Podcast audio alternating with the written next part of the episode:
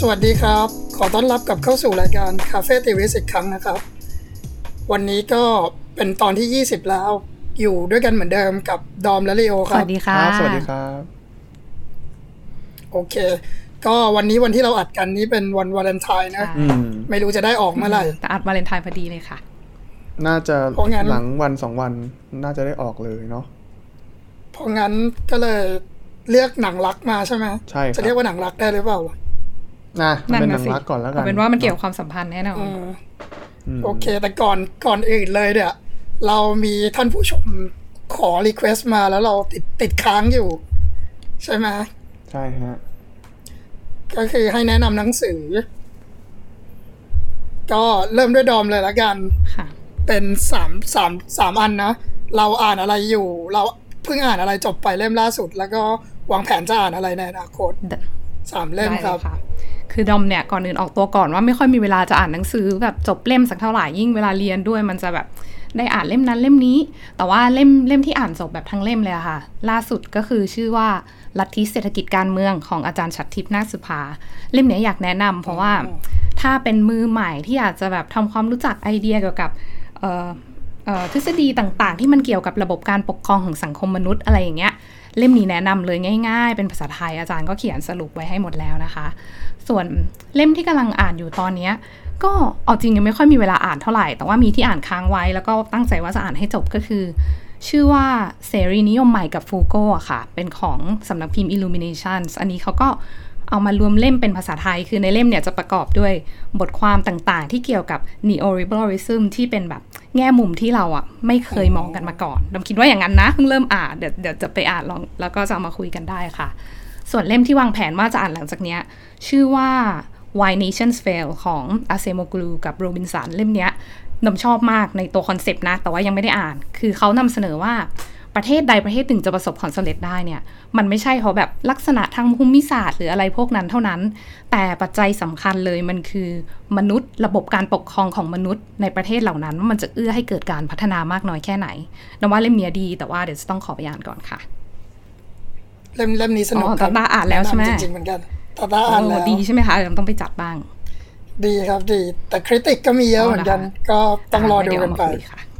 อ่าต่อคุณเลลียโอค่ะฮะ ก็ว่าไงบ้าง เอ่อเรื่องแรกก่อนแล้วกันเนาะอ่านอะไรจบใช่ไหมที่ต้าถาม เอ้ยพูดผิดอ่านอะไรอยู่ใช่ไหมเอิ่มใช่ผมครับอ่านหนังสือเรื่อง Madness and Civilization ของมิเชลฟูโกอยู่นะฮะอ่านมาประมาณ1นศูนย์สี่เล่มแล้ว คือเอาจริงๆ ผมรู้สึกว่าผมพลิกหนังสือเล่มนี้ คือจริงๆ เขาไม่ได้นำว่าเป็นเรื่องแรกที่อ่านของฟูโกใช่ไหม อืมไม่รู้เหมือนกันผมอ่านฟูโกผมก็อ่านข้ามไปข้ามมานะคือผมบอกผมจำได้เขาให้เป็นเขาให้ช่ไปวงๆอ่านครัอีบกเรื่องหนึ่งคือเออแบบ best work ของเขาคือไม่ใช่ไม่ใช่เรื่อง madness and civilization แต่เอาอย่างนี้ คือเอ่อมันเป็นหนังสือที่เกี่ยวกับเรื่องว่าความสัมพันธ์ระหว่าง power เนาะเพราะฟูโกมันมันมันค่อนข้าง famous เรื่องเกี่ยวกับเอ่อ power relation ใช่ปะคือมันพูดถึงความสัมพันธ์ระหว่างอำนาจของรัฐ และปัจเจกชนผ่านทางโรคระบาดอย่างเช่นแบบว่า ตั้งแต่มันมีโรค Black Death อย่างเงี้ยการระโรคครั้งใหญ่ในยุโรปเนี่ยมันก่อให้เกิดเป็น modern state ยังไงอะไรอย่างประมาณนี้อืมหรือว่าข้อแตกต่างแบบคนบ้า สมัยก่อนมันถูกมองว่าเป็นอืมเขาเรียกอะไรดีคนที่สามารถคุยกับพระพระเจ้าได้อะไรอย่างนี้ แต่ว่าปัจจุบันมันมีความเป็นมันมีความเป็นส่วนคนส่วนอืมอืมคนที่เป็นที่ไม่ต้องการของสังคมอะไรประมาณนี้เนาะอืมนี่อคนชายขอบคนใช้ของคล้ายๆที่เราเคยคุยกัน ใช่ใช่ก็ฟูโกก็เลยเขาเขาเขาจะ emerge ขึ้นมาจากซีนนี้มากกว่าใช่ไหมก็อืมหนังสือเล่มอะไรฮะที่เพิ่งจบไป เล่มที่เพิ่งจบไปก็คือจริงๆไม่ได้เพิ่งจบไปหรอกสารภาพว่าผมเป็นคนไม่ค่อยอ่านหนังสือเท่าไหร่อืมผมแนะนำว่าที่อ่านจบแล้วแนะนำได้ก็คือหนังสือสั้นๆนะฮะนิยายนิยายสั้นๆ เรื่อง The Monkey's Paw เป็นนิยายสยองขวัญไซไซคิกในไซ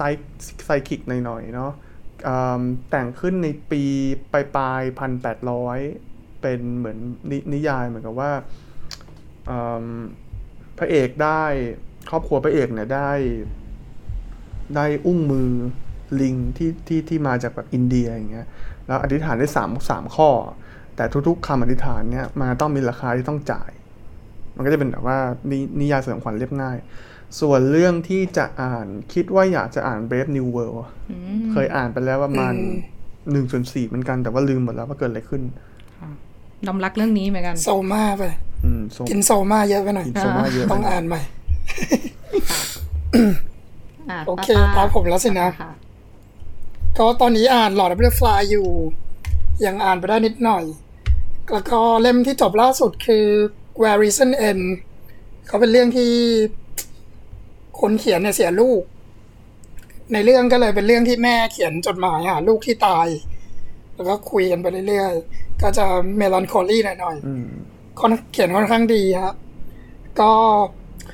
เล่มที่จะอ่านต่อไปเนี่ย ชื่อเรื่อง One Q 84อ่าเพราะว่าเพื่อนยัดใส่กระเป๋าหนังสือผมมา มุราคามิเหรอคะใช่ครับคุณรักมิอืมคุณดอมเคยไม่อ่านเคยนะแต่เห็น ไม่รู้มันคล้ายหนึ่งเก้าแปดสี่ไหมอะ เออ เคยเห็นผ่านๆเคยไปอ่ามันคลิกดูเฉยมันมันมันมันไม่ใช่ดิสโทเปียนะถ้าแอบอ่านไปนิดนึงแล้ว ก็คือเท่ากับมันกลายเป็นสองเล่มที่อ่านอยู่นี่หว่าอืมก็นั่นแหละ ก็แอบอ่านไปนิดนึงแล้ว ก็ เออ อารมณ์เหมือนเป็น เป็นอัลเทอร์เนทีฟของปีหนึ่งเก้าแปดสี่ไม่ใช่ แต่ไม่ใช่หนึ่งเก้าแปด Alternative สี่ history ของออเวลนะ อะไรแบบนั้นแล้วมันเกี่ยวแล้วก็กันไหมจะมีๆ ไม่เกี่ไม่ยวเกี่ยวลไม่เกี่ยวไม่เกี่ยวอันนี้เป็นผู้หญิงในญี่ปุ่นอะไรเงี้ยฮะแล้วก็ก็นั่นแหละ ที่กำลังอ่านอยู่ ไม่ใช่แล้วก็วางแผนจะอ่านด้วย ดีค่ะ โอเค ก็เท่านั้นดีมาแล้วที่ก็มีแบบผู้ฟังมันมา request อะไรอย่างต้นี้ขก็อขอบคุณขอบคุณขอขอบคุณมากค่ะผู้ฟังมากนะครับค่ะ ถ้ามีอะไรอีกใครก็มีอะไรจัดก็มาได้ขอค่ะได้ได้ครับ ใครอยากให้รีวิวอะไรก็ส่งมาได้นะครับ งั้นเข้าเรื่องเราดีกว่า เอาเรื่องเลยฮะ ก็วันวาเลนไทน์เราเรื่องหนังเรื่องอะไรครับ คุณเลียว วันนี้วันวาเลนไทน์เนาะเอ่อมันก็คงจะหลีกหนีการผมผมคิดอยู่ว่าคือพวกเราเนี่ยพูดกันมาก็ครึ่งปีแล้วเนาะทำรายการพวกนี้กันมา ถึงไหมถึงเนาะเออก็คิดว่ามันน่าจะมีมันยังไม่เคยทำหนังรักเลยอะใช่ไหม อืมจริง แล้วก็เลยคิดว่าเออเนี่ยช่วงเวลานี้มันก็เป็นช่วงเวลาวันวาเลนไทน์มันก็เอ่อต้องทำแหละเนาะใช่ไหม ก็เลยคิดเลือกเรื่องขึ้นมา ตอนแรกเนี่ยเราเลือกกันหลาย ๆ เรื่องเนาะแต่เราสรุปกันได้ว่าวันนี้เราจะรีวิวเรื่อง Her นะครับ ปี 2013 ของ Spike Jones นะฮะ เป็นผมคิด written and directed อืมผมคิดผมคิดว่าทุกคนคงเคยดู หรือถ้าไม่เคยดูก็คงจะรู้ premise เรื่องเนาะเพราะว่าผมยังจำได้ว่าตอนผม ตอนผม อยู่เอ่อตอนตอนในปี 2013 ผมก็รู้จักเรื่องนี้อะเหมือนทุกคนก็ค่อนข้างรู้จักเรื่องนี้กันหมด หรือ at least ก็รู้จัก premise เรื่องนี้เนาะใช่ไหมค่ะก็ใช่เอิ่มเดี๋ยวเดี๋ยวก่อนจะเล่าพล็อตเรื่องกันเดี๋ยวเดี๋ยวพูด premise เรื่องง่ายๆก่อนแล้วกันเอ่อ Her มันคือเรื่องเกี่ยวกับพระเอกที่มีแฟนเป็น AI แค่นั่นแหละ เอาเอางี้ไปก่อนอืมทีนี้ผมอยากจะถามความรู้สึกของโฮสต์เราว่ารู้สึกยังไงกับการ ดูเฮอหนังหนังเรื่องเฮออะไรคือแบบ first impression หรือว่า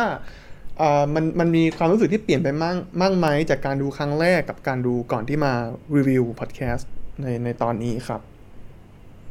ใครก่อนดีตาต้าก่อนเลยตาเลยแล้วกันมาต้ากันก็ได้ต้าต้องยอมรับว่าต้าไม่เคยดูจบเหมือนกันเลย หลับหรือใช่เปล่าเหมือนกัน ไม่ไม่ใช่ ไม่ใช่เพราะหลับด้วยนะเราคือคือ ตอนแรกเนี่ยว่ามันจะเป็นเรื่องแบบ คือ premise เรื่องมันก็เวียดแล้วใช่ไหมเราไม่ได้ชอบหนังรักด้วยอะไรด้วยอืมแล้วคือพอเหมือนกับดูสักพักหนึ่งพอไอ้ฉากที่เขาให้ไอ้ไอ้แมวรัดคอก็แบบโอเค this is enough แล้วก็ปิดเลยอืมส่วนใหญ่ก็คือแบบว่าดูแล้วก็ทนดูไปอีกนิดนึงแล้วมันก็ แต่คือพอโตขึ้นเนี่ยแล้วมันได้ดูอีกรอบนี่ก็คือ โอ้โห มันค่อนข้างดีนะอืมเราก็ชอบชอบมากชอบจริง ๆ ก็มีหลายแง่มุมที่ให้มาพูดถึงกัน ก็นั่นคือ impression เพราะว่านี่ก็เป็นครั้งแรกที่ดูจบจริง ๆ เหมือนกัน อืมอะดอมนะฮะดูครั้งแรกจบหรือเปล่าไม่จบหรือว่านี่คือครั้งแรกเลยเหมือนกันไจบเหมือนกันพยายามดูมาหลายรอบแล้วค่ะตอนออกมาปี 2013 แล้วก็ไม่หลับบ้างก็รู้สึกแบบเบื่อบ้างคือ แต่มันเป็นหนังที่ดีภาพสวยทุกๆอย่างเลยแต่ว่าตอนนั้นอะดอมว่าพล็อตกับบรรยากาศในเรื่องอะมันยังไม่ดึงดูดดอมตอนนั้นที่อายุประมาณแบบสมมติแบบยี่สิบยิบเอ็ดอะไรเงี้ย ตอนนั้น แต่ว่าหนังเรื่องนี้มีความพิเศษสำหรับดอม ถึงแม้จะไม่เคยดูจนจบนะคะ คือตอนที่ออกมาปี 2013 เนี่ย ตอนนั้นดอมคบกับแฟนคนแรกอยู่ แล้วเราชอบเพลงเรื่องนี้กันมาก โดยที่ดอมเองอะดูหนังไม่จบ แต่ว่าแบบชอบเพลงมีเพลงที่เป็นเพลงโปรดเราโหลดเก็บไว้ในเครื่องแบบเป็นเพลงที่เอาไว้ฟังอะค่ะ แล้วมูนซองว่าอะไรนะคะนี่มันมันเพลงอะไรนะจำชื่อ ใช่มูนดซองำชอบไหมูนซองดำชอบ off you แล้วก็ชอบเพลงแบบ ที่ beach song อะค่ะ ของ arcade fire ที่มันเป็นแบบอ่าใช่ใช่ชอบผมมีหมดมากเลยนะในในเพจใช่แล้วมันก็อยู่ในมือถือดอมแบบตั้งแต่สมัยนั้นอะจนถึงปัจจุบันก็ยังอยู่แต่ว่าเพิ่งเพิ่งได้มาดูหนังแบบดีๆอีกรอบนึงอะเมื่อคืนนี้ แล้วคือที่ประทับใจหนังเรื่องเนี้ยเพราะว่าพอเรามาดูวันเนี้ยเราเห็นความเราเห็นตัวเองตั้งแต่เราเห็นตัวเองกับความเรื่องความสัมพันธ์อะตั้งแต่ในวันนั้นปี 2013 จนมาถึงวันเนี้ยปี 2021 แล้วเมื่อคืนนอนดูกับแฟนที่คบอยู่ทุกวันเนี้ยแล้วแบบ มันมันยิ่งทำให้เราอินกับเรื่องความสัมพันธ์คำถามเกี่ยวกับมนุษย์ กับความสัมพันธ์รักโรแมนติกอย่างเงี้ยดอมรู้สึกแบบดอมว่ามันเป็นหนังที่ดีเรื่องหนึ่งแล้วมันก็ชวนให้ตั้งคำถามกับเรื่องนี้ได้มาก ๆ เลยค่ะ อืม โอเคฮะค่ะ แล้วลีโอล่ะคะก็ ผม ผมหลับเหมือนกันรอบแรกอะอืมหลับบ่อยด้วยเข้าใจได้แต่ว่า แต่ว่าผมแบบว่าเหมือน ผมดูทนดูจนจบนะ ก็ผมผมค่อนข้างชอบเหมือนกันนะฮะ ตอน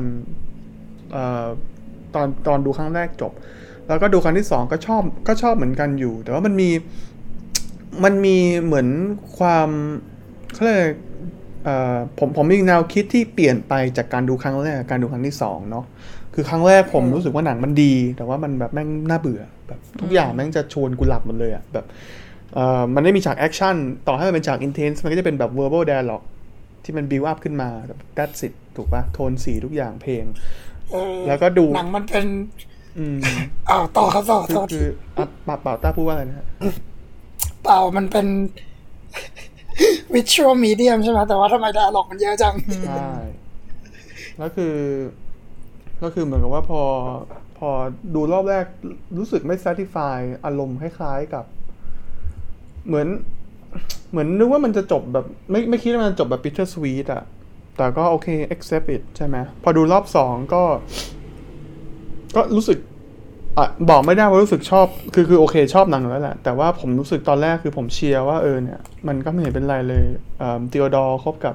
พระเอกคบกับ AI ไปใช่ไหมแต่พอมาดูรอบที่สองเนี่ยก็แอบรู้สึกว่าเฮ้ยจริง ๆ มัน คือจริงมันแอบ หรือว่าเรื่องมันมันมีความนุ่มลึก มันมันนุ่มลึกด้วยหนึ่งแต่คือเหมือนเรื่องมันพยายามจะบอกว่าจริงๆแล้ว AI มันเป็นได้แค่ วิธีการที่ทำให้เอ่อมนุษย์โคบกับอิโมชันหรือเปล่าอืมเดี๋ยวมาคุยกัน เดี๋ยวเราไป explore กันต่อดีกว่าฮะแต่ขอถามลีโอก่อนนิดนึงได้ไหมฮะทำไมถึงไม่คิดว่ามันจะจบแบบ bitter sweet ฮะ ไม่รู้ผมคือตอนนั้นผมเป็นเด็กไง ก็คือนึกว่าแบบดูหนังรัก คืออาจจะเป็นเพราะว่าทั้งทั้งทั้งทั้งที่มัน premise เรื่องคือ คุณมีความสัมพันธ์กับ AI แล้วนะ ใช่แต่แบบอาจจะอาจจะอาจจะพูดอย่างนี้ก่อนได้ไหมว่าหนัง genre หนัง bittersweet มันยังไม่บูมขนาดนั้นนะยุคนั้นนะอืมอืมมันเพิ่งมี emerging ขึ้นมาประมาณช่วงสองพันสองพันจนถึงสองสองพันสามหรือเปล่าอันนี้2013นะ ใช่ใช่หลังจากนั้นมันเริ่มเราเริ่มเห็นหนังหลายๆเรื่องเนาะที่มันเป็นหนังจบหนังรักที่แบบมันจบแบบ bittersweet อะ ไม่ว่าจะเป็น La La Land ที่มันขึ้นมาเป็นหนังออสการ์เลยที่ซ้ำหรือว่าแบบ Marriage Story อะไรอย่างเงี้ยอืมใช่ใช่ lost in มันก็ translation อันเนี้ยแต่นั้นมันก็นานมากแล้ว แล้วมันเป็นพ i o เนียใช่อาจจะผมอาจจะด้วยความที่ผมไม่ได้ดูหนังรักบ่อยด้วย แล้วคือเหมือนกันก่อนหน้านั้นเหมือนกันเวลาผมดูหนังรัก ผมก็ดูแบบแบบ Love Story อย่างเงี้ยหนึ่งเก้าหกเก้าอย่างเงี้ยมันก็แบบแบบหลังแบบโอเคอะทั่วไปใช่ไหมมันไม่ค่อยมีอะ มันจำได้ bittersweet เรื่องแรกคือน่าจะเป็น Five Hundred Days of Summer อะ อืมงั้นผมถามงี้เลยดีกว่า มันเป็น love story จริง ๆ หรือมันเป็น science fiction เออใช่ไหมใช่ไหมเพราะว่าทุกอย่างดูแบบ ถ้าถ้าจะพูดว่าแบบ เออมันเป็น เมื่อกี้ลีโอพูดว่ายังไงนะ ที่บอกว่าคนหลงรักกับหุ่นยนต์อืมคือแบบโค้งกับอิโมชันเลยเป็นวิธีที่มนุษย์จัดการกับอารมณ์อืมถ้างั้นมันก็ไม่ใช่เรื่องรักสิ ก็ถูก มันก็อาจจะมองได้สองอย่าง แต่ว่าผมว่า at the surface level มันเป็นหนังรักเนาะ แต่ว่า underneath เนี่ยมันมันเป็นธีม science fiction ล้วนๆเลยหรือเปล่าอืมสำหรับดอมดอมว่ามันเป็นทั้งคู่เลยอย่างที่ลีโอพูดมา แต่ว่าที่ดอมชอบอะที่ดอมประทับใจ เพราะว่ามันเอาความรักของมนุษย์กับ AI อะไม่ได้มาเพื่อแบบไม่ได้มาเพื่อพอร์เทรความรักของมนุษย์กับ AI แต่ว่ามันทำให้เราหันกลับมาตั้งคำถามความรักความสัมพันธ์ระหว่างมนุษย์กับมนุษย์ด้วยกันเองเนี่ยแหละ ดังนั้นมันก็ยังมีความเป็น love story อยู่อะค่ะ แต่อาจจะไม่ใช่แค่จำเป็นต้องเป็น love story ระหว่างมนุษย์กับ AI เท่านั้น ใช่อืมค่ะ ก็จริงก็ทำให้หันกลับมาดูความสัมพันธ์เนี่ยพอมาพอมาดูในวัยเนี้ยอายุยี่สิบเจ็ดเนี่ยดอมก็ได้มองเห็นแง่มุมนี้ ตอนนั้นที่ดูตอนเด็กๆอะหนังมันดูเหงา แล้วตอนนั้นเรายังไม่อินกับความเหงา มันยังเป็นวัยรุ่นเป็นวัยแห่งความสนุกสีสันน่ะตอนนี้แบบ พอเรามันมีความสัมพันธ์ที่แบบวัยผู้ใหญ่แล้วมันเป็นอย่างเงี้ยมันหันมันมันได้กลับมาตั้งคำถามจริงๆเรื่องความสัมพันธ์กับชีวิตมนุษย์ความเหงาเอ่ยอะไรเอ่ยค่ะ นี่เลยมันน่าจะเป็น concept ที่เรียกที่ผมถามเรียวเมื่อกี้ว่าทำไมถึงไม่คิดว่ามันเป็น bitter sweet อืมตั้งเพราะเพราะว่าผมคิดว่าแบบเรื่องอย่างเงี้ยมันเหมือนเรารู้อยู่แล้วตั้งแต่แรกว่ามันจะเป็น doomed romance อะอืมหมายถึงแบบใช่ไหมไม่น่าจะหรือว่าคบกันได้จบอย่างสวยแบบนั้นใช่ไหมสมมุติแบบว่าคุณมีงานเลี้ยงใช่คือปีแบบใหม่เรารู้อยู่แล้วว่า มันเรารู้อยู่แล้วว่าแบบ premise เรื่องคือคุณหลงรัก AI AI อะ คุณคุณมันไม่มีทางจบด้วยดีแน่นอน คุณคุณลองนึกภาพว่าคุณมีงานเลี้ยงปีใหม่แล้วคุณไปกินข้าวกับครอบครัว แล้วคุณก็บอกว่าคุณมีแฟนเป็น AI อะคุณว่าแบบมันมันมันจะดูโรแมนต์ป่ะไม่แต่มันมันคือเราต้องนี่ไงเพราะมันเป็นคอนเซปต์ในอนาคตคนอาจจะไม่ได้คิดว่าเป็นแบบ AI มี consciousness ไปแล้วแบบเป็นเป็น entity ไปแล้วอะไรอย่างนี้เขาก็อาจจะแบบอืมเออไม่เป็นไรหรอก แต่ผมว่ามันไม่เท่ากับ tragic romance นะคุณ มันไม่เหมือนไทเทนิกอย่างเงี้ยเออที่แบบมันมันมันจะตายไปเลยมันมันมันมันไม่ใช่แบบ มันไม่ tragic romance มันดู romance แต่มันมันเหมือนเป็นการที่คนสองคนมาเจอกันผิดที่ผิดเวลา แล้วความสัมพันธ์มันก็ไปไม่ได้ มันมันมัน fall in love อะ คือผมผมชอบคำว่าคำว่าตกหลุมรักแล้วก็ fall in love นะคือหมายถึงว่ามัน โดยความหมายมันเองมันไม่ใช่สิ่งที่เราเลือกได้อะเอ้ยพูดพูดผิดอืมพูดว่ายังไงดี คือมันไม่ใช่สิ่งที่เรา เหมือนกับว่าคิดเอาไว้แต่ว่าเราเราเราตกหลุมรักอะอืมบางอย่างคุณควบคุมไม่ได้ ใช่เข้าใจ แต่มันก็ต้องมีตัวแปรที่ทำให้เราตกหลุมรัก คือมันก็ไม่ใช่แบบว่าอยู่ดีๆออกมากลางอากาศ ใช่ ใช่เลยผมเลยพูดขึ้นมาไงว่าแบบอย่าง คือมันชัดมาก ๆ เลยใน Lost in Translation ถ้าเกิดใครเคยดูนะ ว่าแบบต่างฝ่ายต่างมีคู่อยู่แล้ว มาเจอกันทั้งคู่ไม่ได้ปิดบังด้วยว่าตัวเองมีคู่ ทั้งคู่ทั้งคู่ทั้งสองคนตัวเอกกับพระพระเอกนางเอกนี่คือ เขาเรียกว่าอะไรต้องการแบบ emotional support เฉยๆอืมมันเลยแบบเห็นชัดๆแล้วว่าแบบต่างคนต่างต้องกลับไปหาครอบครัวตัวเองอะ แต่ว่าแบบต่างฝ่ายต่างแค่มาแบบคอนโซลอิชาเตอร์เฉยๆอะอืมแล้วเรื่องนี้ผมก็ว่ามันมันเป็นอย่างนั้นอะอืมคือแบบว่าเราเราเราเห็นได้ชัดจาก เราจะเห็นได้ตอนที่แบบ เวลาเขาอยู่คนเดียวอะไรอย่างเงี้ย ในหนังเนี่ย ไอเทียดอร์เวลาเดินอยู่คนเดียวอะไรเงี้ยอืมธีมของเรื่องมันจะทำให้เขาดูเล็กมากๆ เป็นคนที่ ใช่ไหมเวลามันแบมีบมีเมฆออยู่ยู่บในนลิหัฟวต์อยู่ในตลดอะไรเวลาแบบใช่ไหมเออแบบว่า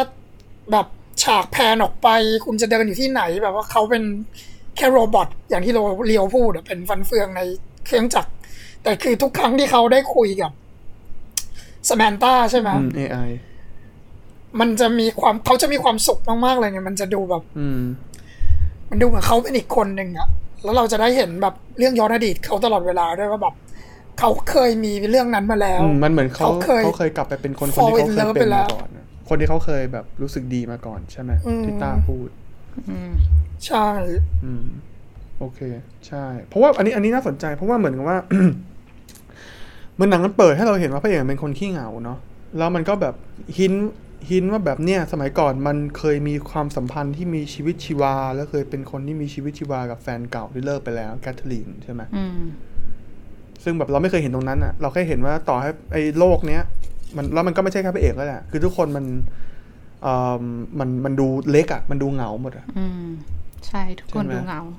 จริง ๆ แล้วแบบใช่พอคือตอนพระเอกตอนแรก ๆ เนี่ยเขาด้วยงานที่เขาทำด้วยเนาะที่เขาเป็นคนเขียนจดหมายรักให้คนอื่น แต่ว่าเรามีการแบบว่าเวลางานของเขาเนี่ยเขาต้องสื่อสารถ้อยคำที่มันเหมือนแบบออกมาจากความหัวใจเป็นถ้อยคำที่แบบ เออหมายถึงดูเหมือนเป็นถ้อยคำที่ออกมาจากความรักความแคร์ออกมาจากใจ เป็นถ้อยคำที่เซนชวลแต่ว่าถ้อยคำนั้นมันว่างเปล่าอะ่ะเพราะมันไม่ได้มีการออกมาจากใจของคนที่พูดไปถึงแบบผู้รับสารแต่แบบมันมาผ่านตัวพระเอก ในขณะที่ตัวพระเอกเองเนี่ยไม่ได้มีการสื่อสารแบบเนี้ยที่มันเป็นแบบที่เรียลที่มันเป็นของจริงอะ่ะกับคนในที่มีความสัมพันธ์กับเขาเลยอะ่ะคือเขาไม่ได้มีการโชว์อินทิเมซี่คนนี้ตรงนี้กับใครในชีวิตจริงเลย เขาเป็นเหมือนแค่มีเดียมที่แบบคำพูดของไม่ใช่ของคนอื่นด้วยซ้ำอะ่ะ เป็นแค่มีเดียมของคำพูดที่มันไม่มีความหมายอะ่ะแต่พอเราพอเราเห็นเขาอยู่กับสมนต้าอย่างเงี้ยเขาคุยกันเราเห็นอินทิเมซี่ที่มันเกิดขึ้นโดยที่โดยที่บุคคลที่เขาคุยด้วยไม่ใช่มนุษย์ด้วยซ้ำอะแต่ว่าความใช่ความสำคัญมันไม่อยู่ที่ว่าใครเป็นมนุษย์หรือไม่ใช่มนุษย์เนี่ยมันอยู่ที่ว่ามีคนรับฟังเขา มีคนแลกเปลี่ยนกับเขา มีคนพูดคุยกับเขาอย่างเงี้ย อันเนี้ยมันก็คงเป็นเรื่องอะไรที่ดีต่อใจแล้วก็มีความหมายกับมนุษย์ มันก็มันก็เปลี่ยนเขาได้จริงแล้วเราก็เห็นว่า ไอพอพระเอกมันคุยกับสมนต้าไปเรื่อยๆเนี่ย มันชีวิตมันเริ่มดีขึ้น การเขียนมันเริ่มดีขึ้นใช่ไหมๆอืมความความสวยงามในเนื้องานมันมันเริ่ม เรียกอะไรมีมีมีเคยมีมีมีไม่ใช่คอมมิชเมนต์อาจจะมีอินพุตมากขึ้นปะอืมใช่ไหมเหมือนมันก็มันก็มีมี proximity มากขึ้นกับงานที่ตัวเองเขียนไป มีมีความเอาใจใส่มากขึ้น แบบรู้ว่าตัวเอผงมว่าทำพวอะกไรเขาพวกเขาทำงาน การเขียนจดหมายรักไงแล้วเขากำลัง fall in love อยู่อะใช่ใช่ มันเลย มันเลยมีมิติ หรือมีความเป็นความรักจริง ๆ เข้าไปเพิ่มหมิรือติเปล่าทางอารมณ์จริงแบบมนุษย์ ซึ่งใช่น่าสนใจมากที่เหมือนความเป็นมนุษย์ของพระเอกอะเพิ่มขึ้นเราเห็นมิติอารมณ์ของมนุษย์เพิ่มขึ้น หลังจากที่เขาไปคุยกับ AI แต่ก็อย่างที่บอกมันไม่ได้มันไม่ได้สำคัญว่าคุยกับใครไงแต่มันสำคัญว่าเราได้ practice เราได้ทำกิจกรรมที่มันดึงเอาความเป็นมนุษย์ของเราออกมา มันสำคัญตรงนั้นมากกว่า อืมอืมอันนี้ ผมมี concept หนึ่งที่ผมผมเห็นในเรื่องอืมไม่รู้ว่าทุกคนคิดยังไงนะ คือคือเราเห็นแคทเธอรีนหรือว่าสิ่งที่เขาพูดตอนจบ ใช่ไหมที่เขาเขียนจดหมายให้แคทเธอรีนนะแฟนเก่าเขาแฟนเก่าเขานะอืมแล้วเราก็จะเห็นแบบย้อนอดีตอะไรแบบเนี้ยคือในความสัมพันธ์พอพออยู่ไปสักพักหนึ่งแล้วมันเหมือนกับว่า มันกลายเป็นความสัมพันธ์แบบสแตติกใช่ไหมอืมแล้ว อาจจะไม่ได้เรียกว่ามัน fall out love อะแต่ว่ามันกลายเป็นเรียกว่าไงดี มันจะต้องมีคนหนึ่งที่ outgrow อีกคนหนึ่งหรือว่าอืมคนหนึ่งหยุดโตโตไม่เท่าอีกคนหนึ่งใช่ซึ่งมันมักจะเป็นในทุแล้กวคู่อะมันแล้วมัน out of sync อะอืมมันกลายเป็นว่าเขาคนมันไม่คลิกกันแล้ว หรือว่ามันกลายเป็นว่าทนอยู่ด้วยกัน เพราะว่าไม่อยากเริ่มใหม่ หรือว่าอะไรก็ตามก็แล้วแต่ใช่ไหมล่ะอืมแล้วอันนี้เหมือนกับ เราเห็นเขาตอนเข้ามาอยู่กับ AI อีกรอบหนึ่งว่า เขาก็ถูกเอาโกรเหมือนกัน ใช่ ใช่ ตอนแรกใช่ไหอะมที่ดำดูอะดำดำเห็นว่าหนังมันมีการเอาความสัมพันธ์กับมนุษย์กับ AI มาคอนทราสต์กันว่าโหอยู่คุยกับ AI คุยกับส m มนต้าแล้วมีความสุขจังแบบว่ามีความมีความเข้าใจรับฟังกันแล้วยังไม่พอก็คือส m มนต้าเนี่ยตื่นเต้นกับโลกมาก มันเลยมีเรื่องอะไรให้มาคุยแลกเปลี่ยนกันเยอะแยะ แล้วมันก็จะเหมืคออนนช่วทงราสโปรต์อะอะแต่ว่าใช่ด้วยแต่ตอนแรกที่ดำดูดำเห็นว่ามันอะคอนทราสต์กับความสัมพันธ์กับมนุษย์ไม่ว่าจะเป็นมนุษย์ผู้หญิงที่แบบอยู่ดีๆเซ็กโฟนกันแล้วจะให้เอาศพลิงมาตีคือคือมีเฟติชแบบซากนั้นแมวรัดคอหรือหรือมนุษย์หรือมนุษย์ผู้หญิงที่แบบไปออกเดทด้วยกันนะคะแล้วเขาเหมือนแบบมาบี้จะเอาคอมมิชเมนต์ตั้งแต่เดทแรกคือหรือว่าแม้กระทั่งเพื่อนเขาที่คบกันมานานๆแล้วก็เลิกกันด้วยเรื่องเล็กๆน้อยๆอะไรอย่างเงี้ยคือเหมือนตอนแรกที่เราดูนะผ่อนคลายเรารู้สึกว่าแบบเขาน่าจะเอาเอามาคอนทราสต์ว่าดูดีความสัมพันธ์กับมนุษย์ มันดูมีเงื่อนไขมีเรื่องยิบย่อยที่ทำให้มันที่ทำให้มันแย่ได้เยอะมากเลยในขณะที่กับ AI อะเออมันดีจังเลยเนาะแต่สุดท้ายพอตอนจบอะเป็นอย่างที่ต้าบอกเลยอะสุดท้าย AI มันก็เอาโกรกันได้อยู่ดี คือตราบใดที่มี consciousness อะมันการที่คุณจะคู่กับใครจะคบกับใครอะมันก็ไม่มีอะไรการันตีว่าจะอยู่คู่กันไปได้ตลอดแม้ว่าสิ่งนั้นจะไม่ใช่มนุษย์ก็ตามอะ มันก็มีอีกคนเอาโกรกันได้อยู่ดี ชอบพอยนี้ค่ะ อืมอืมโอเคอืมไหนๆเดี๋ยวเราจะคบกับมันยังไงดีเนี่ยไอ้การเอาโกรหรือว่าผมว่ามันเป็นกันหมดแหละ ใช่ไหมไม่มันเป็นกันหมดแล้วอะแต่คือดำไรู้สิมันมันมันพูผดมว่ามันแล้วเหมือนอารมณ์อย่างนี้งงมันเหมือนกับว่ามันคือมันมีธีมที่ต้าพูดใช่ไหมดูมโรแมนต์อย่างเงี้ยคือ เหมือนเซนทรัลธีมมันคือสุดท้ายมันคืออย่างนี้ เราไม่ได้จะอยู่กับคนที่เรารักที่สุดหรอกในชีวิตเราอะหลายคนใช่ไหมคือแบบว่าพอพอคุณโตขึ้นมาคุณเริ่มเรียนรู้ว่าเฮ้ยจริง ๆ แล้วแบบเผลอแบบพ่อแม่พ่อกับแม่คุณเองไม่ได้เป็น best เอ่อ best choice ของ lover เอ๊ะผมอาจจะใช้คำคำคำคำพูดที่ไม่ถูกอันเอางี้ แต่ละฝ่ายไม่ใช่คนที่รักที่สุด แต่ว่าเป็นคนที่รู้สึกว่าอยู่ด้วยกันได้ หมายถึงว่าคุณไม่ต้องใช้ชีวิตอยู่กับคนที่คุณรักที่สุดอะแบบ high school lover high school sweetheart อย่างเงี้ยมันมันน้อยมากที่มันเป็นจริงอะนึกออกใช่ไหมมันจะมีฉากหนึ่งที่พระเอกมันพูดตอนมาเขียนจดหมาย ตอนจบที่มันบอกว่า เออโอ้ยคือแต่ละคนมันเติมเต็มให้แต่ละคนมันโตขึ้นมาเป็นแบบ better person อืมแต่ว่ามันไม่จำเป็นจะต้องอยู่ด้วยกัน เพราะว่ามันอาจจะมีไอเดียของการว่า เออ การที่คุณจะเติบโตและเป็น better person ได้ มันแปลว่าคุณ expose อีกฝ่ายหนึ่งให้เห็นด้านแย่ของคุณอืมจนคุณเรียนรู้จากข้อผิดพลาดมันใช่แต่ว่า something ที่คุณเห็นแล้วคุณ unseen ไม่ได้ ใช่ มั้งอย่างเช่นแบบว่าสมมติเอิ่มสมมติมีผู้ชายไปนอกใจผู้หญิง แล้วเรียนรู้ว่าการนอกใจแม่งผิด แต่ว่าถ้าคุณเป็นผู้หญิงคุณอาจจะทนไม่ได้ก็ได้ อืม จริง ๆ แล้วแบบ คือดอมมีมีประสบการณ์แบบนี้เลยอะคือดอมเนี่ยโหฟังเราฟังเราชอบมากเลยมุมมองของลีโอตรงนี้ คือดอมอะโตมากับครอบครัวที่แบบพ่อแม่ไม่ได้รักกันอะเหมือนเหมือนเหมือนเขาไม่ได้เลือกเขาไม่ได้ตั้งใจเลือกกันมา ขนาดที่แบบเราเรามาอยู่ด้วยการเรียนรู้ไปอะไรเงี้ยสุดท้ายพอมันเข้ากันไม่ได้ มันก็มีการแตกหักเกิดขึ้น ซึ่งนั้นมันเป็นเรื่องของเขาแต่ว่าในมุมของดอมเองดอมเลยกลายเป็นคนที่ตั้งใจว่าถ้าฉันมีความรักเนี่ย จะต้องตั้งใจทำมันให้ดี แล้วก็จะต้องเป็นคนที่อยู่ด้วยกันได้อย่างมีความสุข เพราะว่าเราแบบเชื่อมั่นเรื่องฉันเกิดมาเพื่อมีความสุข ทีเนี้ยเวลามีความสัมพันธ์อะก็เออก็จะตั้งใจทำมันให้ดีไปเรื่อยๆ ถูกไหมแต่ว่าตอนอืมตอนที่เรามีแฟนตอนเด็ก ๆ ก่อนหน้าเนี้ยเราก็ยังเด็กเราก็ยังมีเรื่องที่แบบผิดพลาดได้ แล้วก็ยังมีเรื่องที่ต้องเรียนรู้อีกเยอะแยะ สุดท้ายต่อให้จะรักกันแค่ไหนอะแต่ถ้าเราผิดพลาดไปแล้วอะต่อให้เราจะได้เรียนรู้หลังจากนั้น แล้วก็จะไม่ทำมันอีกมีการแบบได้บทเรียนดูนนี่นั่นแต่แบบ ความสัมพันธ์นั้นมันพังแล้วแน่นอน ดังนั้นมันก็มันก็จบไปแล้วเราก็ก้าวไปสู่ความสัมพันธ์ใหม่แล้วทำมันให้ดีขึ้นกว่าเดิมอะคืออย่างทุกวันเนี้ยที่ดอมคบกับแฟนอย่างเงี้ย ดอมก็กลายเป็นแฟนที่ได้บทเรียนมาจากความสัมพันธ์ก่อนหน้าทั้งหมด ทั้งจากทั้งจากสิ่งที่เราทำทั้งจากสิ่งที่เขาทำบทเรียนที่ได้ แล้วก็ทั้งจากแบบการสั่งสอนแนะนำกันกับแฟนคนก่อนๆหน้าอะไรเงี้ยมันก็มาทำให้ดอมเป็นแฟนที่สมบูรณ์มากขึ้นในวันนี้ ซึ่งแบบดอมคบกับแฟนอย่างเงี้ยดอมก็จะคอย คือถ้ามีอะไรที่ไม่ดีก็จะคอยบอกกันคอยแบบแนะนำกันตลอดก็จะบอกว่าเออมันก็ต้องเติบโตต่อยอดไปด้วยกัน แต่ว่าแบบก็ขอให้ไม่มีใครทำอะไรผิดพลาด ที่จะทำให้มันแตกหักกันได้ ซึ่งดอมก็เชื่อว่าแบบ มันก็จะน้อยลงเรื่อยๆนะพอเราโตขึ้นเรื่อยๆในชีวิตได้เรียนรู้ชีวิตมากขึ้นอืมเนาะเอ่อ anyway ผม แทรกกันนี้หน่อยแล้วกันเดี๋ยวเดี๋ยวเดี๋ยวจะลืมค่ะเอ่อผมสงสัยว่าทำไมคือผมว่าอันนี้อะกลับไปคำถามแรกต้า คือมันเป็น science fiction ด้วย เพราะว่าผมว่ามันเป็นหนึ่งในโลกหนังไม่กี่เรื่องที่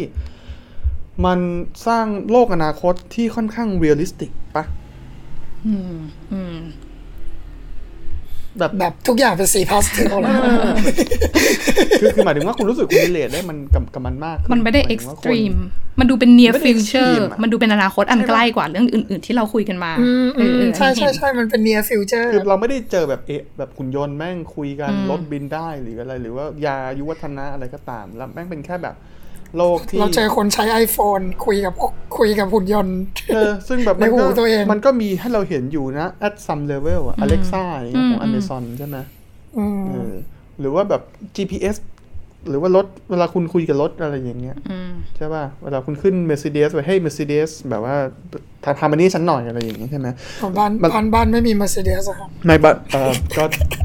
โอเคเอาโอเค โอเค ต่อครับต่อโทษทีโทษทีเอ่อ ก็ประมาณคือคือผมรู้สึกว่ามันดู relate ได้ แต่ว่ามันมี point บาง point ที่ผมไม่เข้าใจคือแบบว่า since when ที่ไอทำไมทุกคนไว้หนวดแบบเพดโ p ฟ l ผมสงสัยมาก คือ since since when it becomes fashionable อะ คือแบบ come to fashion อะอาจจะเป็นเทรนด์ในยุคนั้นที่เราไม่เก็ตคือคือทุกคนนั่งไว้หนวดแบบเพดโ p ฟ l หมดเลย แล้วก็ทุกคนแม่งใส่กางเกงเอวสูงๆใช่ไหม ซึ่งโอเคมันก็เหมือนกับผมว่าเอิ่ม ผมรู้สึกว่ามันมีมันมี element ของแฟชั่นยุค 60 เข้ามา อืมอันนี้ไม่มีความเห็นเลยฮะเรื่องแฟชั่นตัวคนใส่กางเกงเอวสูงไว้หนวดอย่างนั้นน่ะนึกออกไหมพวกแบบว่าในเอิ่มยุคก่อนฮิปปี้อะแต่แต่ว่าโอเคน่าจะอาจจะเป็น aesthetic พูดเยอะบางอย่างเกินไปที่หนังเขาชอบใช่มัน aestheticสเตติกบางอย่าง คือคือผมรู้สึกว่ามันมัน borrow element from the past ที่มันที่มัน create แบบ weird futuristic ที่มันมีโทนของความเป็นพาสเทล เอา element ปัจจุบันมา เอาเซนส์ of แฟชั่นอดีตมา แล้วมัน blend in ได้แบบว่าค่อนข้างดีมากเลยเนาะ เอาความวินเทจมาใส่ในอนาคต เออ คือ คือ at least เอา at at at superficial level คือคุณดูแล้วคุณอะโอเค ฉัน ฉันดูองค์ประกอบภาพไปก็ได้ มันก็สวยงามแบบดีเชื่อ เชื่อได้ว่าเป็น อืม อาจจะเอ่ออาจจะ อนาคตอันไกลมคือแบบ relate ได้ใช่ใช่ผมว่ามันอาจจะเป็นสามประเด็นที่ผมพูดถึงอืมแล้วก็มัน อันนี้มันก็ตลกดีพอพอเราพูดในบริบทของ 2020 ที่ที่มันมี pandemic ใช่ปะอืมคืออีงานที่พระเอกทำเนี้ยที่แบบมึงเขียนการ์ดให้คนอื่นเนี่ยแบบมึงต้องโดนแทนที่ด้วย AI แน่นอนอันดับแรกอะอืมใช่แล้วก็เออถ้า AI มี consciousness ขนาดนั้นเออแล้วมึงโดนแน่นอนอะมึงโดนแทนที่แน่นอนอืมอะอันดับอ่าพอยที่สองก็คือว่างานมึงที่มึงเขียนการ์ดในออฟฟิศอะมึงไม่ได้ไปออฟฟิศหรอกแบบจริงๆ ไม่มีใครแบบเสียเงินไป Work ทำ from ฟิตคอร์ home ในการทำออฟฟิศอะไรแบบนั้นแน่นอนใช่ไหมอืมก็ AI ก็อาจจะกำลังเรียนรู้งานพระเอกอยู่เพื่อที่จะมาทำบ้าน แต่ว่าถ้า AI มี consciousness มากเกินไปเนี่ยแบบ Samantha ก็อาจจะเบื่องานนี้ แล้วก็อยากไปทำอย่างอื่น ไปเรียนรู้โลกจากอย่างอื่นก็ได้ เพราะว่ามันก็มันดูไม่ใช่งานที่สนุกเลยนะ พูดถึงก็อย่างที่บอกแล้วแบบ แล้วถ้าเป็นคุณเป็นคนได้จดหมายเนี่ย มันไม่ได้มาจากคนที่คุณรักอะข้อความมันอาจจะหวานไม่ซึ้งเขาสักไม่แค่ไหนรู้ไงใช่แต่หมายถึงว่าแบบ การที่มันมีธุรกิจนี้อยู่อะมันไปมันไปอันเดอร์มายคุณค่าของจดหมายรักมากเลยอะสมมติเราได้จดหมายรักจากแฟนเราต้องมานั่งพะวงไหมว่ามึงไปจ้างใครเขียนมาหรือเปล่าอะไรแบบเนี้ย ถ้าเราอยู่ในสังคมที่คนจ้างกันจ้างเขียนจดหมายรักถึงกันเป็นเรื่องปกติ โอ้โหเออมันเจ็บปวดนะ มันเหงามากนะ แบบนั้นอะเออจริงๆผมผมผม เราคุยกันมาในเราลืมเล่าเรื่องเล่าเลย เรื่องย่อเลย อืมใช่ไหมเราคุยไม่ต้องเล่าคุยกันผมเขารู้หมดแล้วผมเขารู้หมดแล้วเอเนาะอใช่แต่ไหมว่า premise เรื่องก็ชัดเจนผมว่า มันมีมันมีประเด็นนี้แหละ ประเด็นที่ว่าเอมคือ ดอมสังเกตนะต้าสังเกตนะว่าหนังมันเป็นหนังที่ดูเศร้าใช่ไหมแต่สีมันดู happy โทนสีทุกอย่าง เขาใช้สีส้มเยอะมากเลย ใช่ไหมเสื้อมันเป็นพาสเทลหมดเลยอะแล้ว pastel แล้วที่สดใสคือคือผมรู้สึกว่ามันมันเป็นgeneral theme ของหนังว่าไอ้ภายใต้ความดูดีทั้งหมดเนี่ย มันมีความแบบ ความเป็น dystopia บางอย่างอยู่ข้างในถูกปะอืมซึ่งผมเออคือคือดอมมองว่าส t รั g เกิลของผู้คนในเรื่องนี้คืออะไรดอมว่าในความเห็นดอมว่าสำคัญมากเลยคือเนี่ยเราอย่างตัวพระเอกอะ่ะเขาคุยดูมีความสุขกับ AI แล้วเราก็เห็นตัวละครหลายตัวที่เดินคุยกับแบบใส่เหมือนใส่ AirPod แล้วก็เดินคุยอยู่ในเมืองอะ่ะ คือสำหรับดอมมันคือความเหงาความแบบโหยหา human intimacy ความสัมพันธ์ระหว่างมนุษย์ด้วยกันที่มันใกล้ชิดอะ่ะแล้วมัน happy อะ คือ จริง ๆ มันจริง ๆ มีหลายเลเวลที่ดอมสงสัยนะ อย่างในเรื่องเนี่ยพระเอกคุยกับตัวส m มนตาดูดื่มด่ำมากเลยใช่ไหม แต่ว่าเขาก็ไม่เคยได้สัมผัสสัมผัสกันที่เป็นเนื้อหนังมังสาแบบมนุษย์อะอันเนี้ยประเด็นแรกคือดอมสงสัยเรื่อง human touch การสัมผัสระหว่างมนุษย์ระหว่างกัน ซึ่งไม่ใช่มนุษย์ที่เป็นหุ่นยนต์หรือเอา AI มาใส่ อะเดี๋ยวเดี๋ยวเราค่อยคุยเรื่อง AI ตรงนั้นแต่แบบสัมผัสแค่เนื้อมนุษย์มันก็ไม่ใช่แต่มันคือการสัมผัส และเรารู้ว่าเขาอะก็รู้สึกถึงสัมผัสของเรา และเรารู้สึกถึงสัมผัสของเขา อันเนี้ยมันคือ human touch แบบ physical แต่มันก็ไม่ใช่แค่นั้นด้วย มันไม่ใช่แค่ physical มันคือเรื่องทางอารมณ์เอ่อหรือยิ่งกว่านั้นน่ะคือแบบความผูกพันใกล้ชิดแบบ intimacy อะการที่เราจะผูกพันกับใครสักคนหนึ่งอะถ้าเราผูกพันกับ AI ใช่ป่ะเราคุยกัน รู้จักกันได้ก็จริง แต่ perception เนี่ย มันไม่เหมือนกันอยู่แล้วมันไม่แล้วที่เหมือนสำคัญคือ มันไม่ใช่แค่ perception กับโลก แต่มันคือการแบบ คุณมีแฟน สมมติเรามีแฟนอย่างเงี้ย แฟนอะคือคนที่มาอยู่เคียงข้างเรา แล้วก็แบบ เออ มา suffer ชีวิตไปด้วยกัน รับรู้ชีวิต experience ชีวิตไปด้วยกัน เจอปัญหา แฟนก็ติดอยู่ตรงนี้กับเราด้วยกันอะมันเป็นอะไรที่มันมีคุณค่า ซึ่งแบบยังไง AI ก็ให้กันไม่ได้ เฮ้ย อันนี้ขอปังหน่อยเมื่อวานแบบว่าดูหนังใช่ปะพูดถึงเรื่อง human touch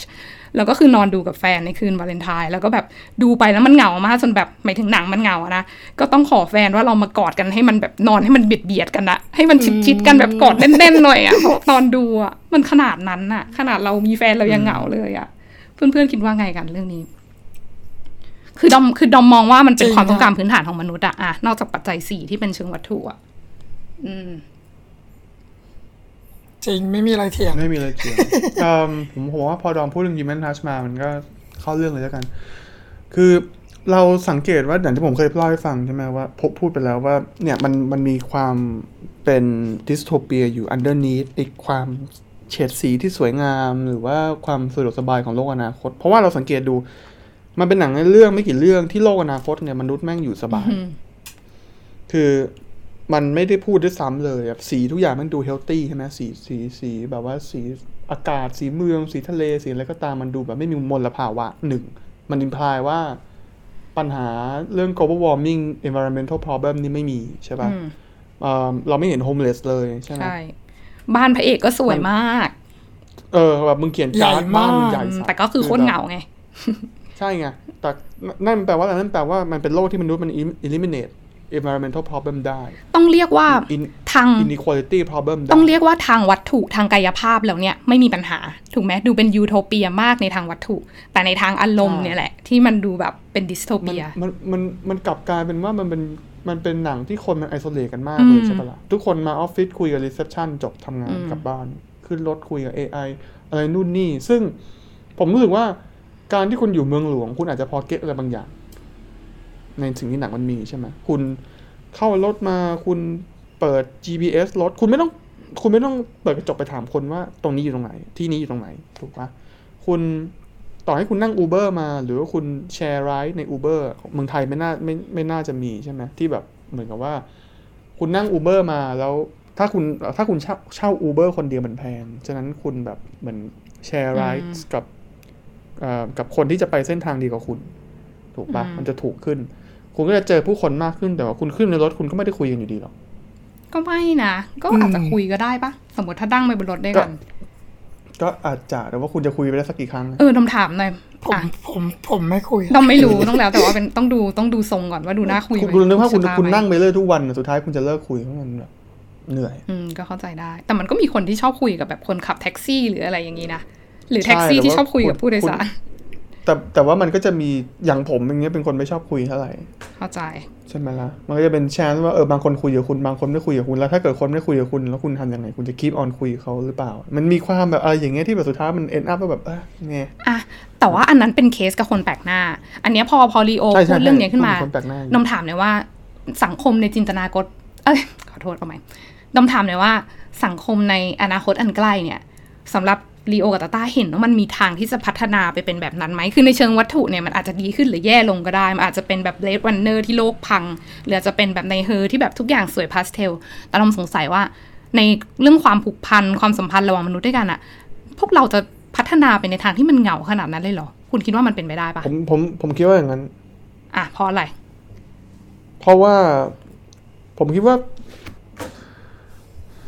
พูดว่าไงดีคือเราขาด คืออาจจะบอกว่าเรามีออปชันในการสื่อสารมากขึ้นหรือเปล่า เรามีความสะดวกสบายมากขึ้นหรือเปล่า เราไม่จำเป็นที่จะต้อง explore คือเหมือนกับผมรู้สึกว่ามันเราเรา commodify ความความสัมพันธ์เป็นสินค้า คุณเปิดแอป Tinder มา คุณก็เลือกว่าคนนี้มี description ที่คุณแบบต้องการหรือเปล่า เรียนที่ไหนมาทำงานอะไรอยู่รสนิยมเป็นยังไงบ้างถูกไหมใช่ปะ โดยที่มันมันมันไม่มันเหมือนว่าคุณเลือกได้อะมันไม่ได้เหมือนโมเมนต์ที่แบบว่ามันคุณ explore relationship เอง แบบคุณลองนึกภาพคุณไปเดทกับคนคนครั้งแรกอะคุณสุดท้ายคุณก็ไม่รู้ด้วยซ้ำว่าจริงๆแล้วเขาเป็นยังไงใช่ไหมล่ะใช่ไหมดอมดอมว่าคือก็ชอบที่มุมมองว่า เป็นการเหมือน commodify ความสัมพันธ์ แต่ดอมก็รู้สึกว่าของพวกเนี้ยมันเหมือนมาเป็นเครื่องมือเพื่อให้คนเจอกันง่ายขึ้นมากกว่าแต่สุดท้ายแล้วอะการเข้าไปเรียนรู้ความสัมพันธ์ มันก็ยังต้องเกิดขึ้นระหว่างมนุษย์ด้วยกันเองใช่ใช่อยู่มันดีมันมันต้องเกิดขึ้นอยู่ดีแต่ว่าผมกำลังรู้สึกว่าในในสภาวะที่ เทคโนโลยีอำนวยความสะดวกมากขึ้น คน expose กับจำนวนคนมากขึ้น แบบคอนเซปต์ของ breadth มันมากขึ้นอะความกว้างมันมากขึ้น แต่ concept ของการ explore depth มันน้อยลงโอเค เข้าใจได้ คุณไม่มีเวลามานั่งคุยกับคนสสสมมติมีคน คุณไม่มีเวลานั่งคุยกับคน randomly ว่าแบบ เฮ้ย คุณแบบอะคนไหนผ่านสเปคคุณ ในเมื่อเทคโนโลยีมันมันมันฟิลเตอร์ให้หมดเลยว่าคนไหนคือคนที่คุณรู้สึกว่าแบบเฮ้ยคุยกันรู้เรื่องอะอืม ใช่ แต่ว่าแบบ สุดท้ายแล้วอะอย่างอย่างใน Facebook อย่างเงี้ยถึงมันจะฟิลเตอร์ คือเรา คือดอมไม่ได้พูดถึงแค่ตัว Tinder ด้วยซ้ำอะอย่าง อย่างดอมก็จะเล่น Facebook เยอะ ใช่ อย่าง Facebook อแล้วย่างเงี้ยใช่เราก็จะเห็นใช่ไหมว่าแบบใครแชร์อะไร พูดอะไร แสดงความเห็นแบบไหน ซึ่งแบบมันก็ มันก็จะฟิลเตอร์มาให้ได้ระดับหนึ่งเป็นคนที่แบบสนใจเรื่องเดียวกัน กดไลค์อะไรคล้ายๆกัน แต่ว่าสุดท้ายแล้วเนี่ย จุดยืนหรือมุมมอง วิธีมอง มุมมองต่อโลกของแต่ละคนน่ะ มันก็ไม่เหมือนกันในระดับที่เป็นอณูเล็ก ๆ อยู่ดี มันก็มี range ที่กว้างมากและสำหรับดอมอะการที่ดอมจะคุยคือแบบ คือคือทุกวันเนี้ยมันก็มีบางทีมีคนนู้นคนนี้ทักมาจะชวนคุยเรื่องอะไรอะไรเงี้ยดอมก็ไม่ได้คุยไปนั่งคุยอยู่ทุกๆคน มันก็ต้องเป็นคนที่ดูแบบ มีมุมมองที่น่าจะน่าสนใจแล้วคุยหรือมันต่อยอดอะไรได้ต่อไปอะหรือว่าเราเรากำลังคือผมกำลังคิดอยู่ว่าเราเป็น generation แรกๆหรือเปล่าที่เราคุยกับคนออนไลน์ก่อนเจอเจอตัวจริงอ่าใช่ตอนนี้เป็นอย่างนั้นใช่ไหม เป็นไปได้ครับเป็นอย่างนั้นใช่ปะแต่ว่าก็เป็นอย่างนั้นนะแต่มันก็ต้องแล้วแต่ด้วยอย่างอาสมมติต่อให้ต่อให้เป็นแบบเพื่อนของเพื่อนคุณก็คุยไลน์กันก่อนอะก็ใช่แต่ก็ไม่เสมอไปนะอย่างดอมแบบ ก็ก็ไม่เสมอไปแต่ majority ส่วนใหญ่มันมันมันเริ่มจากการคุยออนไลน์ แล้วคุณก็แบบถูก personality คุณก็เลยไปเจอกันอะอืมอืมซึ่งผมมองว่ามันอาจจะเป็นเทรนด์ใหม่ในการเดทซึ่งก็ไม่ผิด ไม่ไม่ได้ผิดอืมอะไรแต่ว่ามันเราอาจจะเป็นอยู่ในจุดที่จะพูดอะไรแบบนี้ได้ ถ้าถ้าที่แบบคนอายุ40มานั่งรีวิวเรื่องนี้ใช่ปะ ดอมว่ามันมันยิ่งดีซะอีกเพราะว่ามันทำให้เราได้เห็นแบบ แง่มุมตัวตนของอีกคนนึงอะหลากหลายรูปแบบอย่างถ้าเป็นอย่างสมมติถ้าดอมไปเจอเพื่อนที่เรียนอย่างเงี้ยเรียนปอโทด้วยกันเรียนมาหนึ่งเทอมเจอกันครั้งแรกดอมก็จะเห็นเขาแบบไปเจอในห้องเรียนเขาเป็นยังไง เราจะเห็นจากในบริบทนั้นอะแล้วเราค่อยมาเห็นในแพลตฟอร์มในอื่นๆต่อไป แต่ถ้าเป็นคนที่รู้จักผ่านโลกออนไลน์เราก็จะเห็นเขาจากแบบในโลกออนไลน์ตัวตนของเขา มันมีการถูกนำเสนอออกมาเป็นแบบไหน อะไรอย่างเงี้ยแต่ว่าสุดท้ายแล้วตัวตนมันก็ แฝงอยู่ในการนำเสนอนั่นแหละอยู่ดีแล้วเราก็จะเลือกไปได้ว่าเออใครที่ดูน่าจะเคมีตรงกันมาคุยกันแล้วได้อะไรอะไรแบบนี้ ใช่ครับอืมโอเคมันมันมีมันมีพอยนี้ด้วยที่ผมอยากจะพูดคือเราผมบอกไปแล้วใช่ไหมว่าคนมัน isolate ใช่ปะแล้วคนมันโหยหาความสัมพันธ์อะมันเราเราสังเกตว่าอะไรบ้างเราที่ดอมพูดถึงโอลิเวียใช่ไหมคนที่เป็นเหมือนเดทแรกของพระเอกในเรื่องอะที่แบบไปเดทปั๊บ แล้วพอจะเดทก็จูบกันแล้วก็โดนคนนี้บ่นว่าเนี่ยคุณอะไรนะคุณใช้ลิ้นน้อยไปแล้วเดี๋ยวก็บอกคุณใช้ลิ้นเยอะไปแล้วแบบอะไรอะไรไม่รู้นู่นนี่แล้วก็บอกว่าถ้าคุณจะไม่ commit กับฉันคุณไม่ต้องโทรมาเลยแล้วพระเอกแบบแล้วแล้วเขาก็ด่าพระเอกว่ามึง creepy อะไรอย่างเงี้ยคือแบบอ yeah maybe เอ่อหนวดนั้นนะคือลีโอรู้สึกว่าจะแบบเจ็บแค้นกับหนวดนี้เป็นพิเศษ ไม่ครับไม่คือผมรู้สึกว่าทั่วโลกมันมันมันมันพูดประเด็นเรื่องนี้กันว่าทำไมทุกคนเป็นไอ้หนวดเป็น pedophile แต่ว่าแต่เข้าใจก็เห็นอย่างนั้นจริงเอ่อไม่มันเห็นไหมทุกคือคนมันมันคนมันมี list of demand มากขึ้นใช่ไหมอืมหรือเปล่ามันมันมันมันมันมี specification มากขึ้นในความสัมพันธ์หรือเปล่าแบบ expectation และ tolerance ของของการของการแบบเออเออ learn learn step by step มันน้อยลงหรือเปล่า อันนี้มันคือ characteristic ของผู้คนในอนาคตที่ผมจับได้จากเรื่องมเอิ่มมันมีอะไรอีกไอ้เพื่อนก็เขาพอพูดพอเรียวพูดแบบนั้นแล้วแล้วเราลองเทียบกับ ไอเทคโนโลยีที่มันขึ้นมาอย่างเงี้ย มันก็ชัดเหมือนกันนะเรานึกว่าถ้าเกิดแบบ เราย้อนกลับไปไม่ต้องไปไกลเราเราย้อนกลับไปแบบสักสิบกว่าปีก่อนอย่างเงี้ย คือการที่เราจะรู้จักคนเพิ่มได้คือการที่คุณต้องออกไปข้างนอกอะคุณต้องไปเจอเขาอะแล้วก็แบบว่า ขอคุยด้วยอะหรือว่าแบบไปคุยกับเขาอะนึกออกใช่ไหมล่ะ ขอเบอร์เขาเพื่อติดต่ออะไรอย่างเงี้ย กว่าจะทำความรู้จักกันก็ยากกว่านี้ แต่ตอนนี้คือคุณเปิดเปิดมาแล้วคุณก็มองแบบ สิ่งที่อยู่บนกระจกอ่า ในหน้าจอคุณแล้วแล้คุวณก็ก็เลือกเลยการปัดซ้ายหรือแล้วก็ปัดขเลื่อนวาเลื่อนเลื่อนเลื่อนเลื่อนเลื่อนเลื่อนเลื่อนเอาแล้วก็คือแบบโอเออเคดีเราอันนี้รู้ทุกอย่างอันนี้ของเขาแล้วอัอะนนี้น่าสนใจเพราะว่าผมจำได้ว่า tinder นี่มันเข้ามาตอนผมอยู่ปีหนึ่งหรือปีสองอืมนี่แหละ มหาลัยใช่ไหม ใช่ คือมันมาหลังจากที่เราเริ่มคิด puberty อะเนาะใช่พูดพูดอย่างนี้แล้วกันอืมคุณฮิตเลทจังวะไม่หมายถึงว่าไม่เราคือเราคิด puberty คือช่วงแบบประมาณปี 2007 ใช่ไหม2008แล้วเราเริ่มเป็นมอต้นอะไรอย่างเงี้ยอืมซึ่งตอนนั้น มีนของความสัมพันธ์ในเรื่องแบบออนไลน์ก็อาจจะเป็นแค่ว่าคุณแอดไฮไฟหรือแอด Facebook ไปแค่นั้นเอง แต่ส่วนในหลักๆ แล้วมันมาจากการที่คุณไปเจอคนอืมอาจจะเป็นที่เรียนพิเศษ หรือว่าอืมอะไรก็ตามหรือเพื่อนของเพื่อนอะไรอย่างเงี้ยใช่ไหมอืมซึ่งผมมองว่าจริงๆบริบทพวกเรานี้ค่อนข้างคุยกันได้เลย คือ ผมก็ต้ามาจากเรียนชายล้วน ดอมมาจากเรียนหญิงใช่ล้วนค่ะใช่ป่ะอืมคือคือ exposure to แบบเอ่อเพศตรงข้าม different gender มันอืมมันมันมันมันไม่ค่อยมีอะคุณต้องออกไปหาเองอะ ใช่ ใช่ไหมซึ่งก็เอิ่มพูดถึงมันก็น่าสนใจนะ อย่างที่ดอมพูดว่าเทคโนโลยีมัน facilitate เอ่อวิธีที่เรา approach emotion อะคือมันมันเกี่ยวหรือเปล่ากับการที่ว่าเราเป็นวัยรุ่นตอนที่ออนไลน์มันเพิ่งมา การคุยออนไลน์กับคน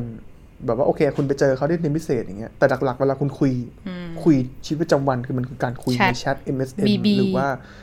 อะไรก็ตาม มันคือการคุยออนไลน์ถูกปะคือคุณรู้สึกว่ามันเอ่อการคุยออนไลน์เนี่ยมัน facilitate แล้วมัน improve วิธีการคุณวิธีการที่คุณคุยด้วยหรือเปล่าแบบคุณคุณจะ socially awkward กว่านี้ไหม ถ้าคุณเอาออนไลน์ออนแล้วคุณต้องไปเจอเขาทุกครั้งอะดอมว่ามัน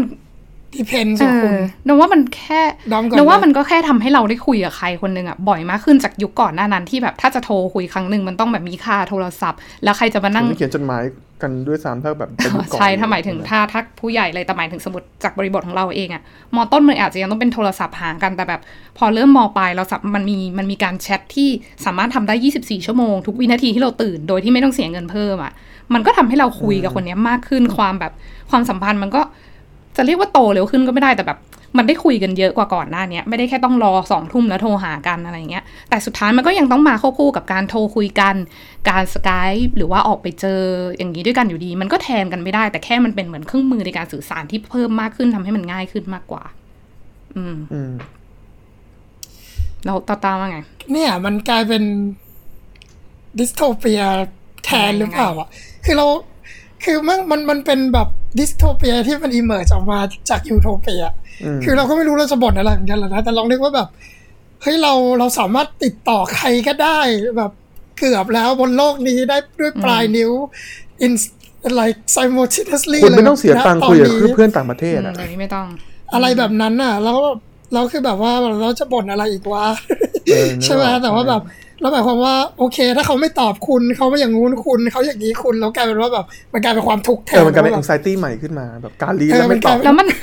ปัญหาจาแล้วกมันต่างอะไรกับการที่แบบนัดเขาไปเจอแล้วเขาไม่อยากเจอคือสุดท้ายแล้วคนที่จะอยากคุยกับเรา แล้วเราอยากคุยกับเขาด้วย มันก็คือคนที่แบบเคมีตรงกันใช่กันความสัมพันธ์ใช่เติบโตไปได้ไม่ว่าในรูปแบบไหนอะนะสุดท้ายแล้วแบบ อันนี้อันนี้อะาอะไรนะคะสใจดิโอจะว่าไงนะ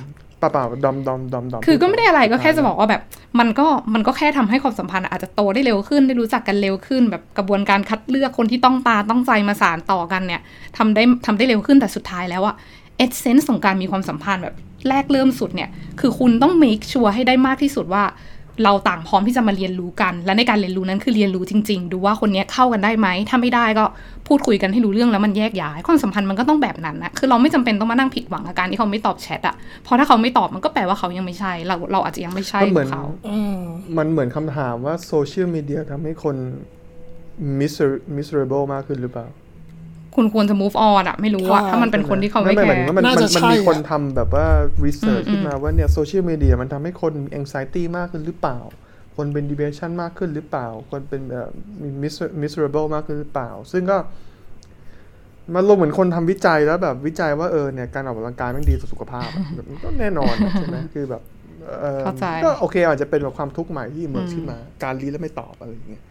อืมแล้วอืม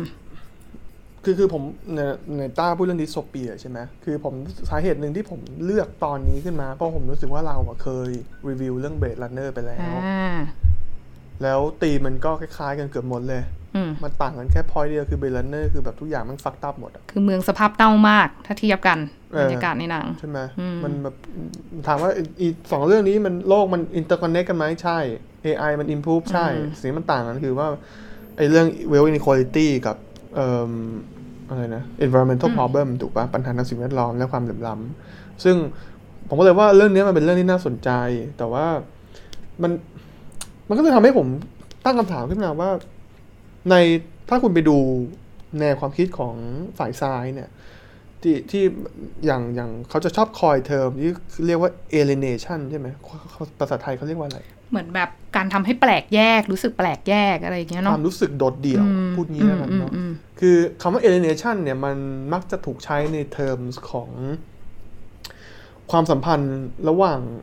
เอ่อในในเชิงความสัมพันธ์ของ labor อะอืมแรงงาน คือหมายความว่ามันทุนนิยมทำให้คนรู้สึกโดดเดี่ยวอืมคุณ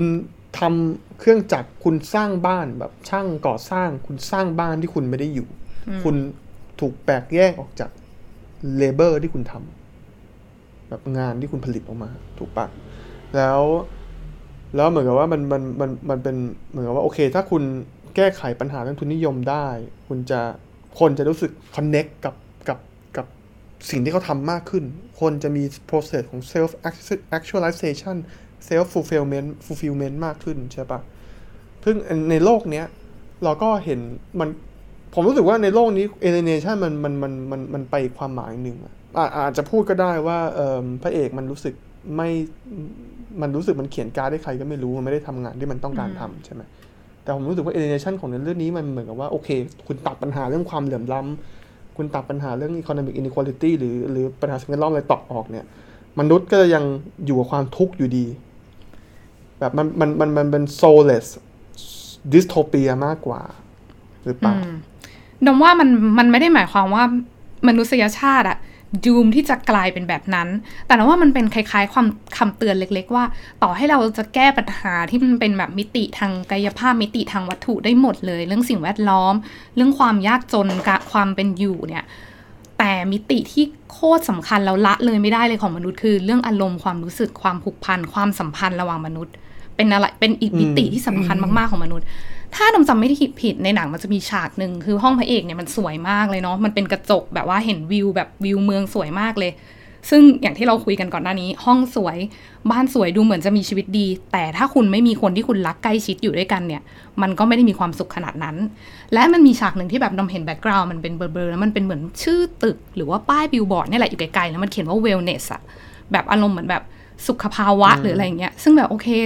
ทุกอย่างดีหมดแบบว่าสุขอนามัยพุ่งสูง สิ่งแวดล้อมไม่พังแต่แบบ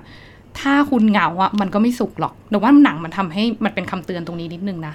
แต่แต่ถ้าถามดอมอะดอมไม่คิดว่ามนุษยชาติมันจะพัฒนาไปในทางที่เหงา เพราะว่าการพัฒนาทางวัตถุที่มากขึ้นดอมไม่เห็นความเชื่อมโยงตรงนั้น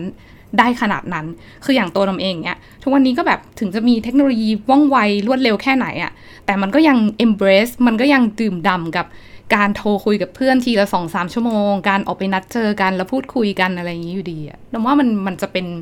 สิ่งที่มนุษย์ไม่ผละออกไปจากชีวิตหรอกถ้าเลือกได้ คือคือผมแอบเห็นตรงข้ามกับดอม ผมรู้สึกว่าในโลกที่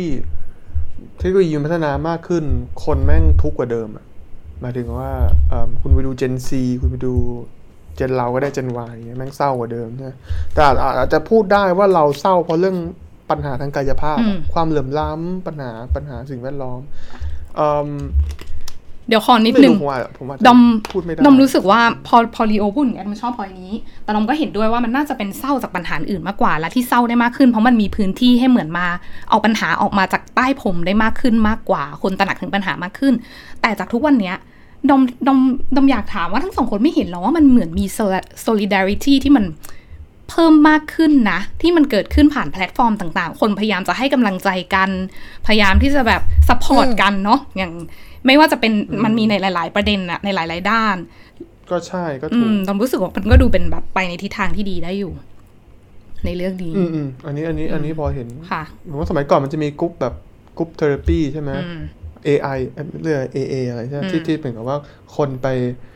คนไปรวมตัวกันแล้วก็ระบายระบายความรู้สึกกัน ใช่ไหมถ้าคุณอย่างอย่างอย่างเช่นหนังเรื่องไฟขับอย่างเงี้ยอะแต่ว่าปัจจุบันมันก็เป็นแชทรูมไอ้พูดปิดมันเป็น Facebook กรุ๊ปแทนอะไรอย่างนี้ใช่ไหมผมมองว่ามันก็โอเค อันนี้ก็เป็นพอยที่ดีของของของของแง่มุมนี้อ่ามันมีโอ้เดี๋ยวผมจะเกือบลืมเลยคือหนังเรื่องนี้คนมันหอยหาความรัก คนมันหอยหาความรู้สึกอะเนาะใช่ป่ะเราเห็นว่าเพื่อนเพื่อนพระเอกที่อยู่กับแฟนมาหกปีสุดท้ายเลิกกันเพราะเรื่องเรื่องแบบเรื่องโง่ๆอย่างเช่นเอ่อที่พระนางเอกไม่ใช่ผู้หญิงไม่ยอมถอดรองเท้าเข้าบ้านไอ้ไม่ยอมไม่ยอมถอดรองเท้าเข้าบ้านเลยถูกไหมใช่ปะก็เลยเลิกกันเป็น tipping point เพื่อนมีมีมี Chris Pratt เล่นด้วยเนาะใช่ไหมติดติดหนวดเหมือนกันเอวสูงคล้ายๆกันซึ่งผมชอบตัวละครนั้นมากเลยนะ คือเราเห็นว่าตอนพระเอกไปคุยกับแฟนเก่าเนี่ยว่า เออเนี่ย ฉันมีแฟนเป็น AI แฟนปฏิกิริยาแรกแฟนเก่าคือแบบโมโหใส่ เพราะว่าแบบเนี่ย มึงดูดิ มึงดีกว่าคิดไม่มีโมชั่นไม่ได้ก็ใช่ป่ะ แต่ขณะที่เพื่อนเขาคือแบบเป็นหน้าคริสแพทติดหนวดอะแบบคู่แบบโอเคคู่เป็นนั่งกินข้าวด้วยกันโอเคก็ก็ดี แต่มันมันมีที่ดอมพูดว่าห้องมันอยู่ด้วยกันอะคือห้องพระเอกมันใหญ่อะ แต่ว่ามันรู้สึกเหมือนมันมันมันใหญ่เกินไปใช่ป่ะคือ without relationship ห้องมัน ห้องมันใหญ่เกินไปมันนี่ไงเลยที่บอกว่า มันก็เข้าไปเข้าไปเป็นเรื่องของดอมไงที่แบบว่ามันดู มันไม่มีคู่มันเหงาอะห้องอย่างที่บอกว่าห้องมันใหญ่ แต่ชั้นหนังสือมันไม่เต็มอันนู้นมันไม่มีของมันหายโซฟาเขาเป็นชุดตัวเดียวร่องรอยของชีวิตมันมีแค่คนเดียวอะ ที่ใช้ชีวิตในนั้นนะใช่มันตื่นมาเจอวิวสวยในห้องใหญ่ ๆ แต่ว่าตื่นมาเจอคนเดียวอะมันไม่แล้วมันแล้วมันไม่มีใครแล้วณให้แชร์คุณมันมีคนที่ชื่ออิซาเบลล่าอิซาเบลล่าใช่ปะอ่าที่มาอาสามาเป็น surrogate อ่าเป็น sex surrogate อืมเซ็กซ์ surrogate ใช่ไหมซึ่งผมผมรู้สึกว่าไอ้ไอ้ไอ้ฉากนี้ดาร์กสุดละเออเพราะว่ามันแปลว่าคนมันเป็นโลกที่คนโหยหาความรู้สึกกันอืมโหยหาอินเท m เมซีกันน่ะ แล้วแบบคนมันโหยหา แล้วมันกลัวการมีความสัมพันธ์ในฐานะพูดพูดว่าไงแบบ คนคนมันไม่กล้าที่จะเป็นไม่ไม่กล้าที่จะมีความสัมพันธ์กันในฐานะ direct อะอืมแต่อยากจะเป็น indirect แทนอะแบบเป็นตัวแทนแทนนึกออกปะคือฉันอยากจะเข้าไป experience ความรักที่มันสวยงามระหว่างคนกับ AI อืมฉันเลยจะจะเป็น sex surrogate อืมให้อืม แต่ฉันไม่ได้อยากจะ experience ความรักของ AI ด้วยซ้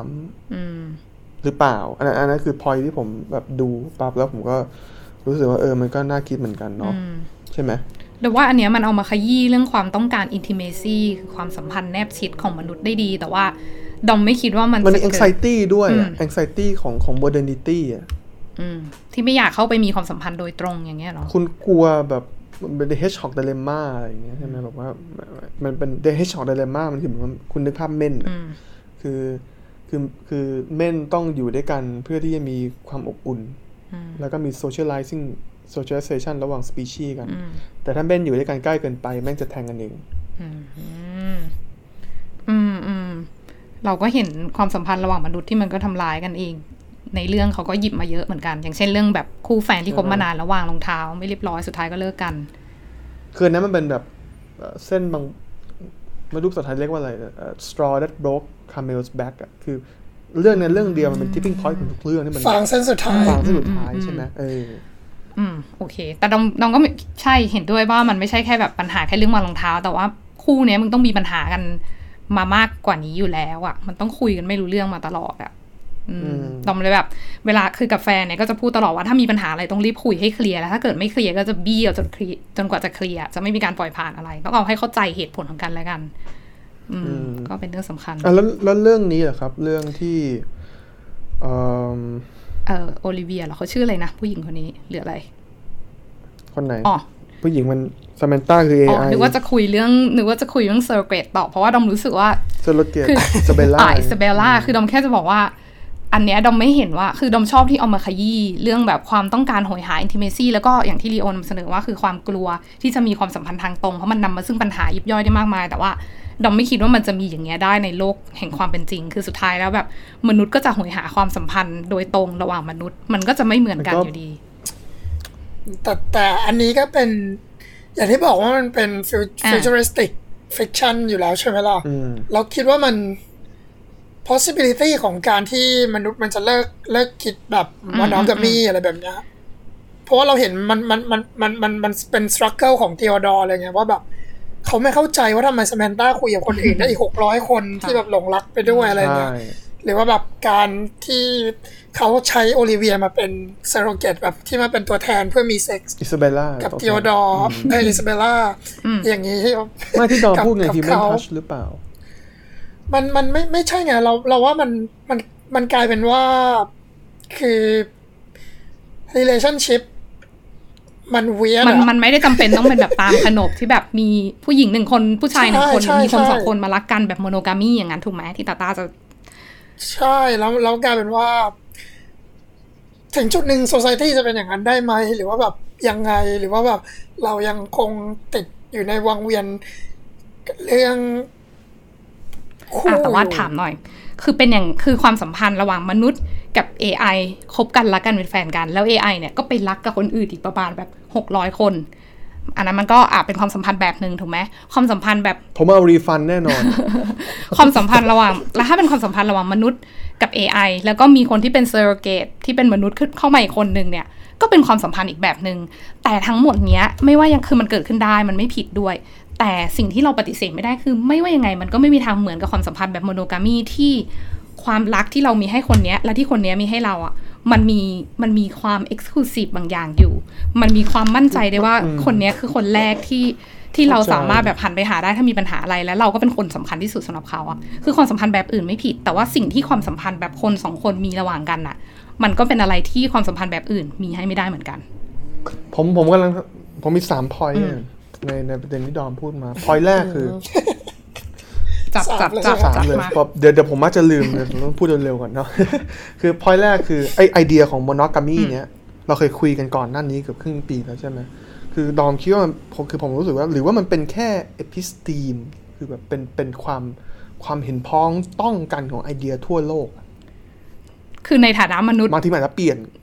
บางทีมันอาจจะเปลี่ยนก็ได้เข้าใจ บางแบบโลกอนาคตคนอาจจะมองแล้วแบบ รู้สึกว่า monogamy ไม่ไม่ make sense แล้ว polygamy ไม่ is the way เหมือนรื Brave ปล่า New World ไง ที่ก็เลยไม่ต้องมีทุกคนไม่ต้องมีความสัมพันธ์แบบนั้นเลยใช่คบกันแบบคบกันแบบโมโมซัวๆได้ไม่ผิด ซึ่งไม่ผิดนะ ดอมยืนยันคำเดิมว่ามันไม่ผิด แล้วก็มันอาจจะเป็นสิ่งที่ถูกประกอบสร้างขึ้นมาว่า เออ นี่คือนอมที่ต้องเป็นคนสองคนต้องคบกัน แต่ว่า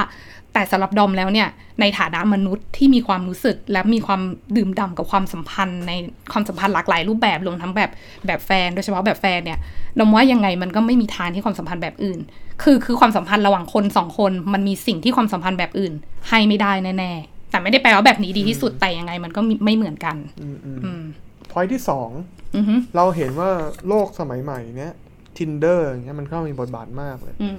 เอ่อเอาจริงๆเอิ่ม ถ้าเราไปอยู่ในประเทศฝั่งตะวันตกเนี้ยไอเดียของ Friend with Benefit มันค่อนข้างอืมอาจอาจจะเรียกได้ว่ามีความ ex- มีมีความ acceptable มากขึ้นหรือเปล่าอืมในช่วงชีวิตที่คุณอนุญาตให้ทำอะไรโง่ๆได้อะแบบว่า school around อะเช่นแบบมต้นอืมมปลาย มหาลัยอะไรอย่างเงี้ยใช่ไหมอืมเราเลยเห็นว่าปัจจุบันนี้มันมี friend with benefit เยอะขึ้น จากการใช้แอปพลิเคชันมากขึ้นอืม Tinder อย่างเงี้ยการนัดเจอกัน คนบางทีมันโหยหาแค่ physical touch มากกว่า emotional touch หรือเปล่า สิ่งที่พ่วงขึ้นมาก็คือแบบคือเราเห็นว่าเอ่อเทคโนโลยีมันทำให้คนติดต่อกันง่ายขึ้นเลือกกันง่ายขึ้น friend benefit มันเยอะขึ้น หรือ at least มันถูกนำขึ้นมาอยู่ใน surface มากขึ้นหรือเปล่าอืมผ่านเทคโนโลยี ซึ่งเราเห็นว่าคนมันเริ่มเอ่อไม่มองเรื่องเซ็กส์เป็น taboo อืมใช่ป่ะเหมือนคนมี friend benefit มากขึ้น ข้อเสียคืออาจจะมีก็อาจจะอย่างที่บอกมันมีการระบาดของแบบซิฟิลิส super gonorrhea ก็ต้องไปป้องกันเอาอันนั้นที่ที่แบบมาพ่วงขึ้นมา ซึ่งโอเคอะพอยที่สามก็จริงๆจริงๆน่าจะหมดแล้วแหละฮะคือคือผมรู้สึกว่าณปัจจุบันเราก็เห็นอะไรมากขึ้นเนอะอืมเราเห็นการ change อะไรพวกอ๋อ point ที่สามก็คือเรื่องของ threesome อืม ก็คือที่ที่ที่เราเห็นของ t ีโอดอร์อิซาเบลอิสเบลล่าแล้วก็ซ a มนต้าอืมใช่ไหมคือผมรู้สึกมันเหมือนไอเดียของแบบ ผมว่าอันนี้มันก็มีไอเดียของการที่มันอยู่อยู่อยู่มี fetish หรือคุณอยากจะมี sexual experience ใหม่ แล้วคุณให้อีกคนหนึ่งเข้ามามีในความสัมพันธ์อะไรอย่างเงี้ยซึ่งสุดท้ายแล้วมันมักจะ end up ด้วยด้วย fail relationship หรือเปล่าดอมว่าดอมมาชอบที่เอเอ lement element ที่มันอยู่ในหนังมันก็ borrow มาจากโลกในความเป็นจริงอะอืมใช่ไหมดอมมาชอบ point ที่ลีโอบอกว่าแบบด้วยแบบ Tinder อะไรพวกเนี้ยมันทำให้เกิดวัฒนธรรมพวกเนี้ยขึ้นมาเป็น คืออยู่คืออยู่ในระดับที่เรามองเห็นได้ง่ายมากขึ้น แล้วก็ไม่เป็นแทบูเหมือนแต่ก่อน อันนี้ดมชอบดมรู้สึกว่าอ่าเรื่องเซ็กส์เนี่ยมันไม่ควรเป็นแทบูอยู่แล้วแหละมันเป็นมันเป็นรูปแบบหนึ่งของกิจกรรมที่อยู่ในความสัมพันธ์ระหว่างมนุษย์นะนะไม่ว่าจะเป็นแฟนกันหรือไม่ใช่อะไรแบบเนี้ยและที่สำคัญคือมันไม่ใช่แค่เซ็กส์แบบเดิมและไม่ใช่แค่เซ็กส์ตามขนบระหว่างคนที่รักกัน แต่ว่าอาจเป็น friend with benefit กันได้ หรือว่าเป็นเออหรือว่าเป็น threesome อะไรอย่างเงี้ยดมรู้สึกว่า นั่นแหละชีวิตสังคมมนุษย์มันควรเป็นอย่างนั้นอะคือคุณมีตัวเลือกคุณมีทางเลือกให้ explore ความรู้สึกความสัมพันธ์ในแบบหลากหลายแบบ ที่ไม่จำเป็นต้องระหว่างคนสองคนรักกันแค่นั้น มันมีมากมายหลายแบบให้คุณ explore แล้วมันควรจะเป็นเรื่องที่ยอมรับได้ตราบใดที่คุณไม่ไปทำให้ใครเดือดร้อนอะนะและแต่ว่าแต่ละแบบมันก็มีความสนุกมีความสุขแต่ละแบบที่ไม่เหมือนกัน แค่นั้นเอง สุดท้ายความรักโรแมนติกระหว่างคนสองคนแบบ monogamyให้คุณได้แบบหนึ่งไม่ได้ความตื่นเต้นแบบ สนุกสนานเท่าแบบอื่น ๆ แต่ว่าคุณได้ความสบายใจแบบหนึ่ง แต่ในขณะเดียวกันไอ้ความสนุกพวกนั้นมันก็โหมันก็เป็นความสนุกแบบที่ความรักแบบโมโนกามีให้ไม่ได้อะมันก็อยู่ที่ว่าแต่ละคนจะเลือกชอบแบบไหนณจังหวะไหนของชีวิตมากกว่าสำคัญก็คืออย่าติดโลกแค่นั้นพอ แล้วก็อย่าทำให้ใครเดือดร้อน อืม และที่สำคัญก็คือผมคุณก็ต้องโคบกับความรู้สึกทางใจของตัวเองได้ด้วยค่ะ เท่านี้แหละอะตัดตาต่อเลยค่ะ ผมไม่มีไม่มีไม่มีคอมเมนต์เรื่องอ่าพวกนี้เท่าไหร่ ผมก็คือใคร prefer แบบไหนอืมก็จัดการผมคิดว่ามันไม่ได้ มันไม่ได้มีพอยต์ด้วยซ้ำใช่ว่าใช่มันใช่ผมต้องเป็นยังไงอืมหรือว่า which one is better แต่ว่าผมคิดว่า ผมมีอีก point หนึ่งคือ โอเคผม คุณรู้จักคำว่า manic pixie dream girl ไหมครับ เป็นยังไงคะ ก็คือตามตามตามชื่อเลยนะ manic ใช่ไหมคือแบบ mad อะไรกันนะแบบ pixie แปลว่า folk ไม่ tale ไม่อะไรใช่อย่างเงี้ยปะ psychotic ไม่แบบแบบ not psychotic but แบบ maybe like out of character อะไรกันโอวะเคโอเคแบบพิกซี่เนี่ยมีสองความหมาย มันคืออารมณ์เหมือนฟอกฟอกเทลของเด็กอะไรอย่างนั้นอืมอารมณ์แบบพิกซ่าอย่างเงี้ยใช่ไหมล่ะอืมที่เป็น พิกซ่าแอนิเมชันอะไรอย่างนั้นที่เขาเอาไปจาก pixie อืมแล้วก็ pixie ก็คือเป็นทรงผมได้ด้วย ที่ผู้หญิงตัดผมสั้นอะไรเงี้ย แล้วก็คือ Manic Pixie Dream Girl เนี่ยคือเป็นไอ trope มันเป็น trope หนึ่งของการเขียนนิยายรักอะ่ะอืมอืมมันจะเยอะมากๆเลยในยุค อย่างที่เราพูดมาสองพันอะไรเงี้ย เราจะเห็นแบบหนังชิคฟลิกเอยอะไรเอ่ยที่แบบว่า เราจะเจอพวกเนี้ยผู้หญิงที่ Five แบบ Hundred แม Day นิ of ฟิก Summer อย่างเงี้ยอะไรแบบนั้นน่ะ ที่แบบว่าเฮ้ยมันดูไม่ใช่ที่จะแบบดูควกี้ควกี้อืมทำอะไรที่แบบว่าแบบเอาสิ่งที่ทุกคนทั่วไปทำอืมแล้วก็ฟังเพลงน่าสนใจ อาจจะตัดผมสั้นย้อมผม หรือว่าหรือว่าแบบเข้าใจเข้าใจเหเรามือนแบบใน Eternal ฟัง Sunshine เพลงอินดี้นางเอกผมที่ฟ้าแบบผเรามชฟัมงเอพูอกันแล้วก็แล้วก็คือแบบว่ามามามาอยู่กับผู้ชายที่ ดู depressed ดูคล้ายๆ loser อะไรเงี้ยแล้วก็แบบว่า เป็น trope ที่แบบว่าเอาเข้ามาเพื่อให้ ผู้ชายมันก้าวข้าม life event สักอย่างหนึ่งไปอืมอาจจะไม่ต้องลงเอยกันก็ได้ อืมอืม แต่ว่าอันนี้แหละมันเลยโดนมันเลยดกบอกขึ้นมาว่าอันนี้มันเป็นแบบ trope เรื่องแบบ sexism อะไรแบบเนี้ยที่แบบว่าคือแบบผู้หญิงแบบคือแบบคุณ represent สิ่งที่แบบมันมันมันไม่จริงใน ไม่ไม่เป็นจริงในโลกอะไรแบบนั้นนะนึกออกอะไรอะไรแบบนั้นหนูว่ามันเอามาเพื่อขยี้ความพิเศษของความสัมพันธ์นั้นด้วยนะ คือแบบมันไม่ใช่แค่ความสัมพันธ์ที่แบบกับใครที่ไปหาใหม่ได้อะไรเงี้ย แต่ว่ามันจะทำให้ดูว่า ถ้าคุณเสียคนนี้ไปคือมันยิ่งแบบยิ่งทรมาติกอะ่ะมันมันในทางอารมณ์อะไรเงี้ย คนนี้เป็นคนพิเศษไม่เหมือนใคร อันนี้เป็นความสัมพันธ์ที่พิเศษนะ เรียนรู้กันมาอยู่ด้วยกันหาแบบนี้ไม่ได้อีกแล้ว คนนี้ที่ฉันชอบอะไรแบบเนี้ยแล้วามันเอามาขยี้เรื่องความพิเศษอย่างนี้ด้วย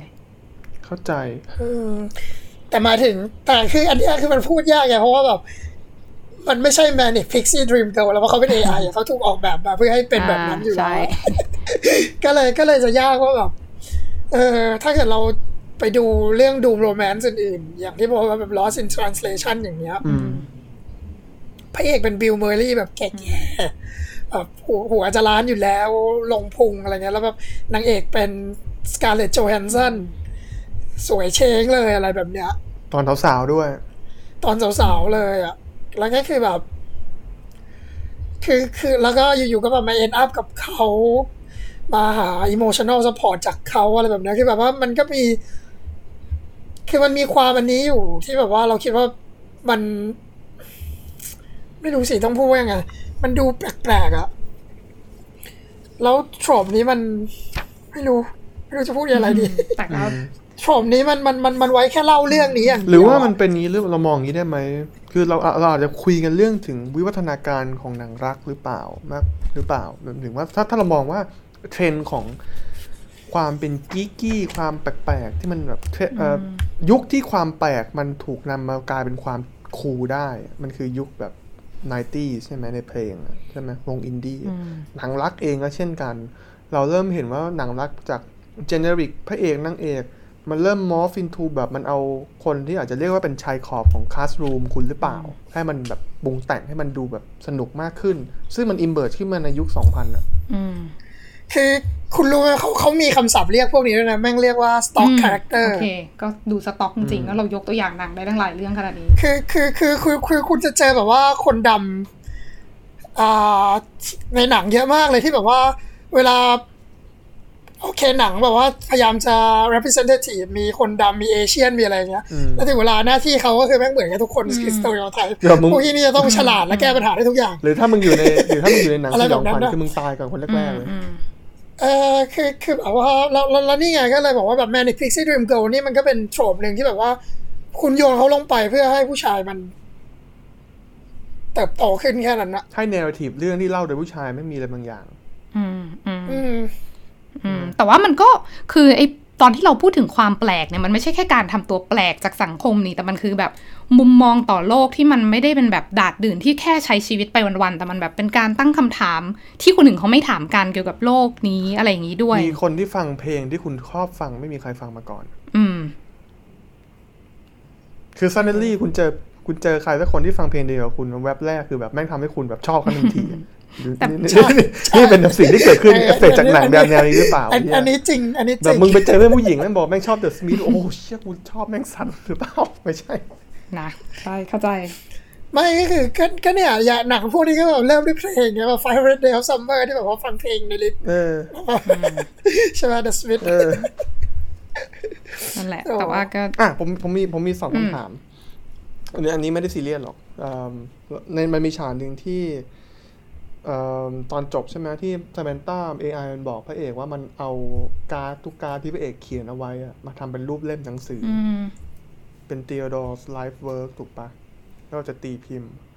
คุณคิดว่าในโลกความเป็นจริงอะจะเกิดอะไรขึ้น ผมเดาว่าแม่งโดนฟ้องแน่นอน เพราะถ้าคุณเขียนการ์ดให้ใครสักคนคุณต้องเซ็คุนณเละคุณก็ถมถมดำชื่อไม่เดี๋ยวคุณชื่คุณอคุณต้องเซ็นลายมืไม่อได้คุณต้องเซ็นไงว่ามันคือแบบของแบบ letter of non Wikileaks disclosure อะไรอะถูกปะคือแบบคุณห้ามเปิดเผยกับคนอื่นนะมันคือเรื่องความลับของแลูกค้าแวที่นี่แม่งทำเป็นเป็นเล่มเลยเออมัน non disclosure agreement ใช่ไงแล้วคุณแบบทำเป็นเล่มเลยเนี่ยแบบมึงโดนฟ้องแน่นอน